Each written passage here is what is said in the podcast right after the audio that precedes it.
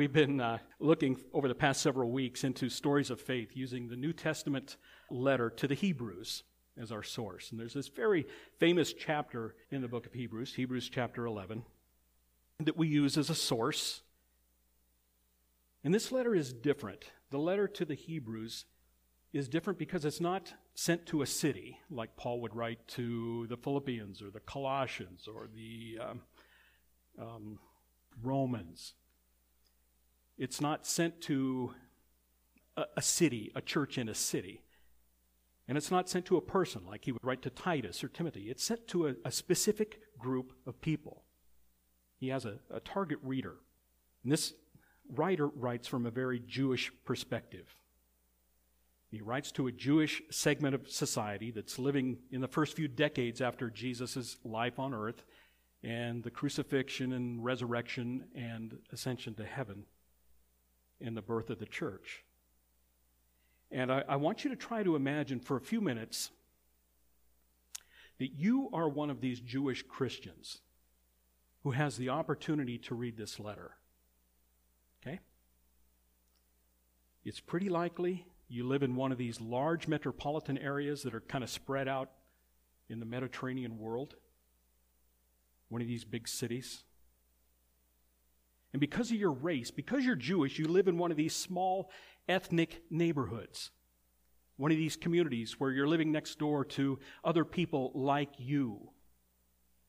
You share a heritage, you share a tradition, you share a religion, you, you share the story of who you are as God's people. And being born Jewish, you were born into a very strict, very regimented religion with high expectations. You were taught to obey and esteem the law. The law was your measuring stick. And there were prescriptions and ways to deal with sin if you didn't measure up. And if you were to think about this in our Caldwell context, I think we can find a, a very strong parallel being born into a religion that expects uh, devout religious adherence. And you're living in this big city, and in spite of, or maybe because of your shared heritage, shared history, your, your shared religion, but, but you had heard this message of Jesus, and you'd found the message of Jesus so compelling and so magnetic and the, the eyewitnesses to the event so, so credible. And the life of Jesus itself was so unmistakably fitting with the prophetic descriptions of who the Messiah was. You chose to become a follower of Jesus. And he showed you how this same God that you had taught, been taught to, to fear was actually loving and kind, merciful and generous. In fact, a lot of what Jesus was teaching, you recognize it's, it's a restating of what I have already been taught in my Jewish faith. But it comes from a different foundation. It comes from a foundation of grace and truth. Christ understands me. Jesus understands me. I get that. What I don't get is all the fear and judgment that I had embraced as part of my Hebrew faith. And then comes the Holy Spirit. And somehow, some way, beyond myself, I am able to live the life that Christ calls me to. And if you're this person living in this big city with this shared heritage and shared faith, and you've decided, no, I believe in Christ. Placing your faith in Christ means you're now at odds with your family. You're at odds with your community.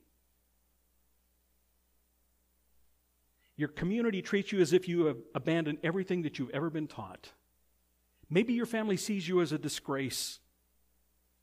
You've disgraced your heritage. You've disgraced your history. You've disgraced the traditions.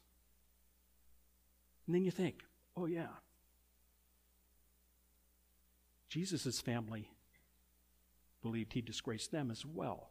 In Mark chapter 3, we have that account. And it's still true. Every so often we hear these stories about people who had left the faith that they were born into and quickly found themselves on the outside of everything. People that leave a highly structured religion, once they leave, they're shunned by what used to be their support system, their community, their families. And if you're a Jewish Christian living in one of these large cities with this shared heritage, shared culture, shared tradition, this letter is written for you. And in your ethnic community, and in your support system, the fact that you'd left the corporate religion to follow Jesus has made waves. And now, every day you face two harsh realities, two difficulties. First, this isolation that you feel from these people that used to be your support system, your family and your friends. You, you, you feel that isolation from them. And second, you face the open hostility of, of being a Jew living in a Greek city or Roman city. And not only that, you're following a man whose own people crucified him? What are you, nuts? And now, of all things, the only find that you can sense a, find a sense of peace and belonging is with handfuls of Jewish Christians who, again, share the same faith and traditions and religion and upbringing and understandings. Or it's with Gentile believers Gentile believers who you have been taught to avoid your whole life.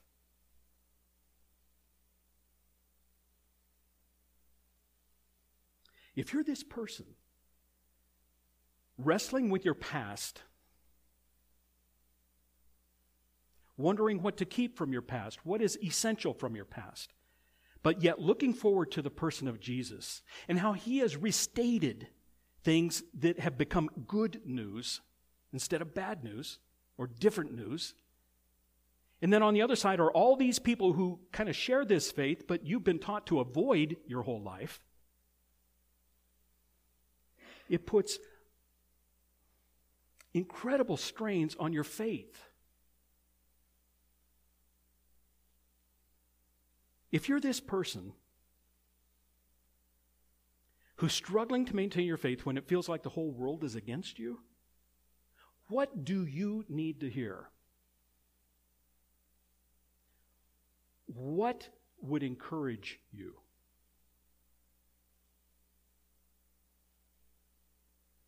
What is the point of persevering?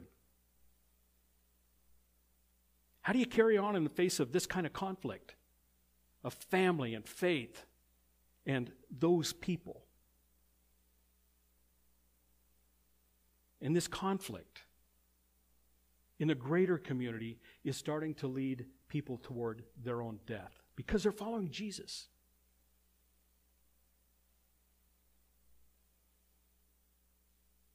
As I was studying this week, um, I came to a, a very obvious realization. We are God's only creation who can appreciate a good story. I tell my dog stories all the time. Does she care? No.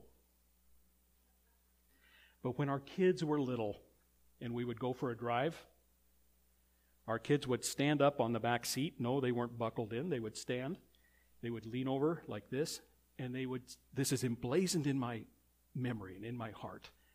Mom, mommy, tell me a story of when you were a little girl. Have your kids asked you those stories? What was it like? What was your life like? What was your school like?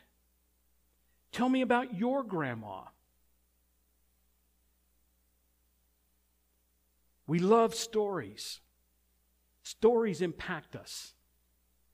And every one of us have our heroes, right? Tom is a history nut. Tom has dozens of heroes out of the pages of history. And every once in a while, he'll share one with us. And it's always appropriate. But every one of us have heroes, people we admire, men and women who have endured hardship, or they've been through persecution, chaos, or injustice, and, and they've come through intact. We love those stories, don't we? We love stories of people who, in the face of utter destruction, kept going. People still love the story of Anne Frank, don't they? Or a Helen Keller, or an Abe Lincoln, Winston Churchill. People who persevered. Even the Bee Gees made a comeback, you know. Even the story of Job. You know, when, he, when you read the words of Job saying, Though he slay me, yet I will hope in him. Doesn't that stir up some kind of desire and longing and appreciation and hope in your heart? It does. We love the story of Job because of how it ends. None of us want to go through what he went through, but we love the story. The stories of people so committed to what they believed that they would not be silenced or distracted. Those stories are powerful. Those stories give us hope to carry on.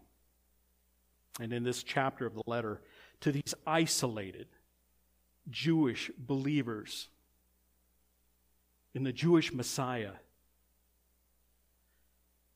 the writer is spending a lot of time reminding them of the men and women who for generations continue to stand as heroes to us. They were heroes to the first readers of this letter because of their, their standing in, in Jewish tradition and Jewish heritage and the Jewish story.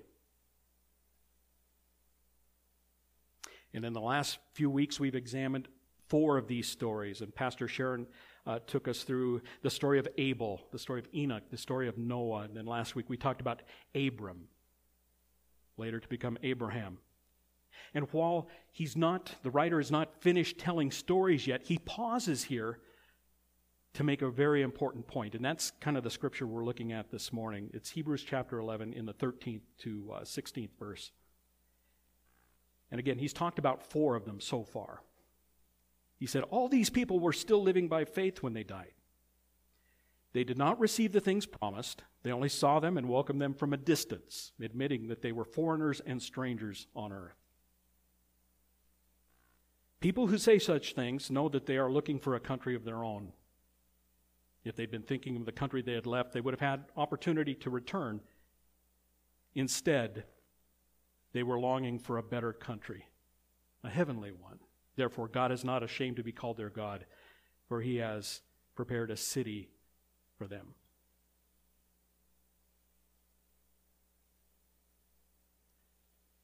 In the midst of this storytelling, in the, the middle of talking about heroes, he says, let's just, let's just hit the pause button. He says, let's look at some stories, not from our present, not from our present circumstances. Let's go back. Let's look at what has happened in the past. And these are very familiar names if you were raised in the Hebrew faith. Very familiar names. And these names and these people have been held up as, as models of faithfulness and righteousness for generation after generation after generation. There is not any kind of possible way that you did not know these four people. Of course you did. And there's some key ideas that the writer intends for his reader then and now that he wants for us to see. In verse 13, wants to see, to see this. We live by faith. He says all these people were still living by faith when they died. We live by faith. Of these noted people, the most re- remarkable achievement of their lives was not their accomplishments, was their faithfulness.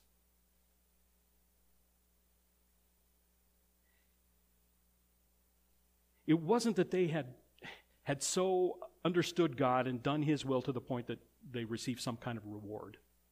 And that's why we esteem them. The most remarkable achievement in their life was their faithfulness, not some kind of accomplishment. It was their faithfulness, even though, even though they didn't see it. They may not have recognized it in themselves. God understood. God saw them living by faith. So, how does God see us? How does God see the life that we live? For, for a lot of us, sometimes we see the Christian life as, as the pursuit of a master's of righteousness degree. Cleaning up our life to that, that point where uh, God will see us as righteous. But God's yardstick is our faithfulness. Alicia's going to talk next week about some of the other characters in uh, Hebrews 11. And some of them were kind of messed up.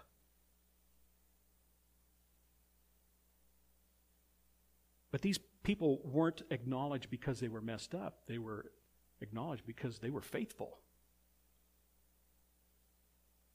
God's yardstick is our faithfulness, our diligence, our perseverance to his mission on earth, using the gifts and graces and talents and abilities that he has generously given to us. He has trusted us, each one of us, with different gifts and abilities. Are we being faithful to those gifts and abilities? Are they in service for His kingdom and His will? Or do we say, yeah, I kind of enjoy doing that, but I don't think I'm good enough? What are we doing with what He's entrusted to us? The writer notes that even at the moment of their death, they did not receive the things they'd been promised. They had not received what they had been told they would receive. We are such consumers. And here's what I mean we think if we're promised something, if we are promised something, where is it? When will I receive it? How am I going to use it? Is it of any value? When we are promised something, we want ownership now. Right? If we're promised something, if God promises something, really now, shouldn't it come during in my lifetime? Why do we, why do we believe that? These people died not receiving what they'd been promised. You know, if we are the people that proclaim eternal life, does it matter?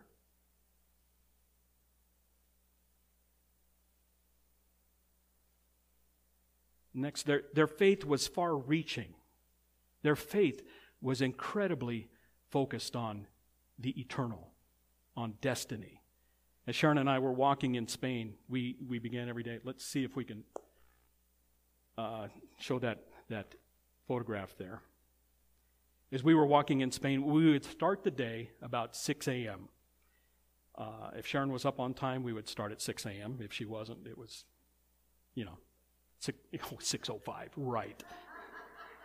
More like 830. No, no, she was very good. She was very good. Yeah. But, but we would get up, we would pack up, we would uh, begin every day knowing the day's destination. We would know that the day's destination was a place that we had never seen. Only expected. Even when there were no landmarks, as this, you know, it's just fields. No landmarks, no waypoints, and no reason for our confidence other than a map. We believed that we would find it. We believed in a destination. Beyond anything we could see, we believed in a destination. We believed we would get there. We believed we would find hospitality and comfort in a bed. We walked by faith, not by sight. And here's what's essential in faith building what God promises may be beyond our grasp, but it's not beyond our comprehension. We not, may not be able to tangibly touch it, but God will give us an incredible understanding, an incredible sense of reality to what He's calling us to. What God promises is not beyond belief. It's what forms our belief. What He has promised is what shapes and forms our belief. And again, as our faith becomes more fully formed, there is also this growing assurance in us in all things eternal. The more our faith grows, the more convinced we are that there is a heaven and there is a hell. The more we understand faith, the more faith is more fully formed in us. There's this growing assurance. It, I guess the way to say it is I am more convinced of what will come the day after my death than what will come next week.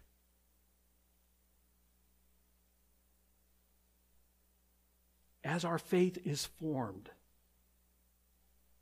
what we place our faith in changes. And as I said, I believe more in the eternal than I believe in next week. Don't you find that to be the case in your faith? Another point is your faith reveals your true allegiance. If you're a Christ follower, your allegiance over and above everything else has to be to your king and your kingdom.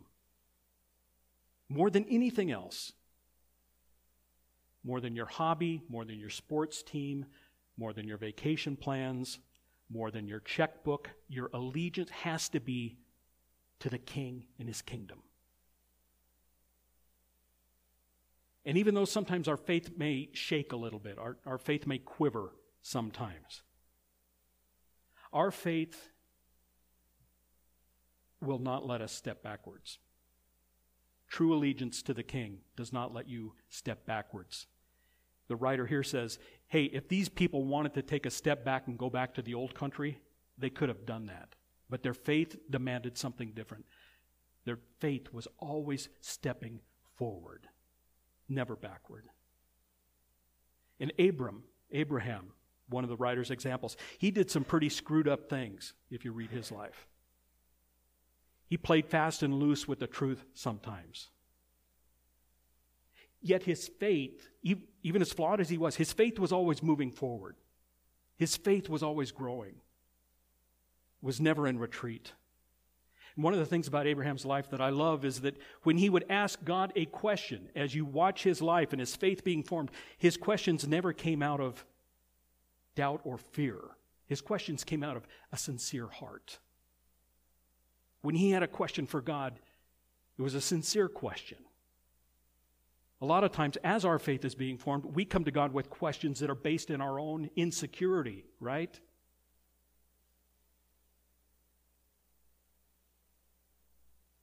The writer also observes how each of these heroes, they knew beyond a shadow of a doubt that they were not destined for this world. He says, they admitted that they were foreigners and strangers on the earth. When I was a little boy, living across the street from the church, and the teenagers of our church would be downstairs singing their little folk Christian music. This was one of the things. This world is not my home. I'm just a passing through. If heaven's not my home, then Lord, what will I do? This world is not our home. God has prepared a city for us. They knew. And the more your faith grows, the more you see this too. This world is not our home. God's going to remake it into something extraordinary, something beyond our wildest dreams. The writer says they're not looking for a country here, but for a country beyond here. But not beyond, beyond comprehension, not beyond belief. We can believe it. They were unwilling to go back to what they once knew. C.S. Lewis, in this extraordinary quote, he says If we find ourselves with a desire in our hearts that nothing in this world can satisfy, the most probable explanation is that we were made for another world. You ever look at the world and think, is this all there is? And the good news is, it's not all there is. Verse 16. Therefore, you know, be, because their faith is looking forward without any assurance other than God's promise itself, and they're anticipating this kingdom that's, that's yet to be seen and yet to be fully understood. It says God, God was pleased. God is not ashamed to, to be called their God. It's kind of a, a, a backwards or inverted way of saying God is pleased with this. What shames him is, is those times when we kind of have this start, stop, passive aggressive kind of fully neither convinced nor unconvinced attitude that God really means what he says.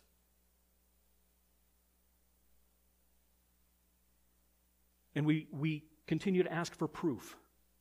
God, show me. God, show me.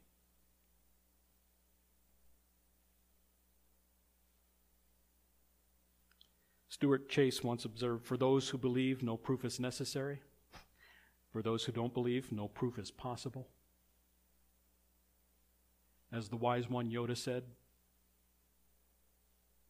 you know, it is or it isn't. You do or you don't. There is no try. Now, the writer goes on to talk about another 13 heroes. He mentions them by name, including the, prost- the prostitute, who's in this chain of faith filled examples for us. And he mentions the hundreds of thousands of Jews that marched through the Red Sea. He mentions the faith of the people that marched around the city of Jericho until the walls fell because they were faithful. He talks about people who have been tortured for their faith. And he says about these people, the world was not worthy of them. And again, Alicia next week is going to talk about some of these imperfect people. And the writer of this New Testament letter says the world was not worthy of these people. They were too good for this world. At the very end of the chapter that we won't get to this spring, the writer sums it up this way These were all commended for their faith, yet none of them received what had been promised. Since God had, God had planned something better for us, so that only together with us would they be made perfect.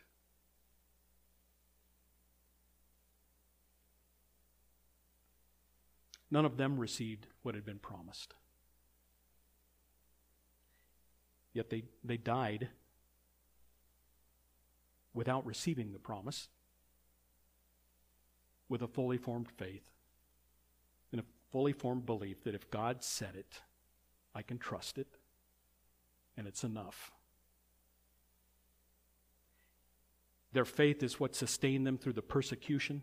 And he talks about in chapter 11 some of the nastiness of the persecution that was going on in the Greco Roman culture at that time. We have no excuses. When you think about what our, what our brothers and sisters in the faith had to endure, we have it quite easy, don't we, in America, as people of faith yeah, we get miffed at some of the stuff going on. But really, we have a lot, a lot of freedom.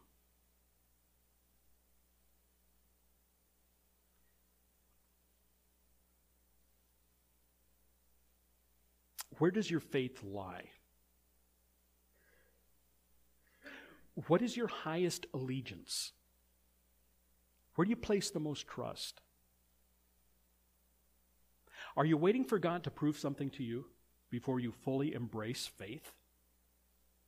You may believe, you may have this mental, um, your mind assents to this story that he was the Messiah, was the Son of God, was who he said he was, but is your everyday faith placed in him? Are you skeptical about his promises? Or do you feel like God is, is doing things in your, in your heart, in your mind, that he is shaping your faith? And you're starting to understand, like, uh, like the band U2 once put in a song, they wrote, It has to be believed before it is seen. Can you say that? I will believe what God tells me before I ever, ever see it. God doesn't have to prove anything to me. Is your faith that strong yet? If not, as you come to partake of the elements this morning, the, the bread that represents Christ's broken body and, and the juice that represents uh, the horrific way that he was put to death and the blood that ran from his body. Would you pause for a moment and just confess? God, my faith isn't where it should be. My faith is lacking.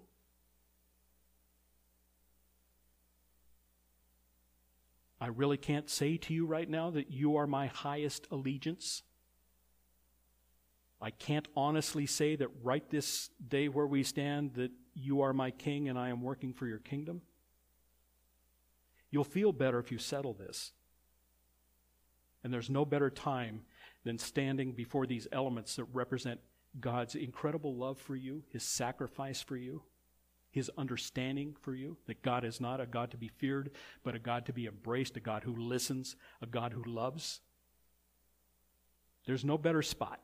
No better spot. It's a place where heaven and earth meet in an incredible way. And so we invite you this morning to come and partake of the elements and to, to settle, to make peace.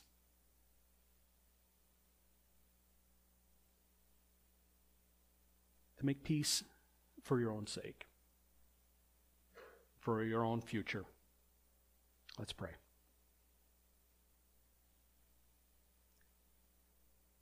Father, we thank you. We thank you for the testimony of these that uh, uh, were compiled by the writer. We thank you that the early church fathers put this in the, the Bible, this book of books. We thank you that the writer had a, a, a, Jewish insight into what's going on in Jewish communities across the Mediterranean world, and, and Father, how they struggled with sensing persecution on both sides, Father, just as being Jewish, and also as being Jewish that had decided to accept the Messiah and to embrace his message, a good news message a message where God and religion is not a bully, but a help. Father, we thank you for the gift of salvation. We thank you that in the whole redemption plan, uh, your Son, your Son obeyed. It's incredible to us, Father, that we are still banking on and place our faith in and trusting in the words of Emmanuel, God with us, that are 2,000 years old. God, they're timeless. And we do trust them. We do believe. And we do believe that there is eternity coming. And we know that as our faith is more fully formed, God, we get a clearer picture, clearer understanding of all things eternal. Thank you for new life. Father, for those that are struggling with their faith, God, would you give them an assurance? God, we know that you will, but we ask that you treat them with, with tenderness and care as they come and receive the elements or sit and pray where they're at. God, help them to settle into your arms and into a clear understanding of who you are in your great plan. So, Father, we thank you for this good day. We thank you for your presence with us this morning. We thank you for your love, compassion. We pray this in Jesus' name. Amen.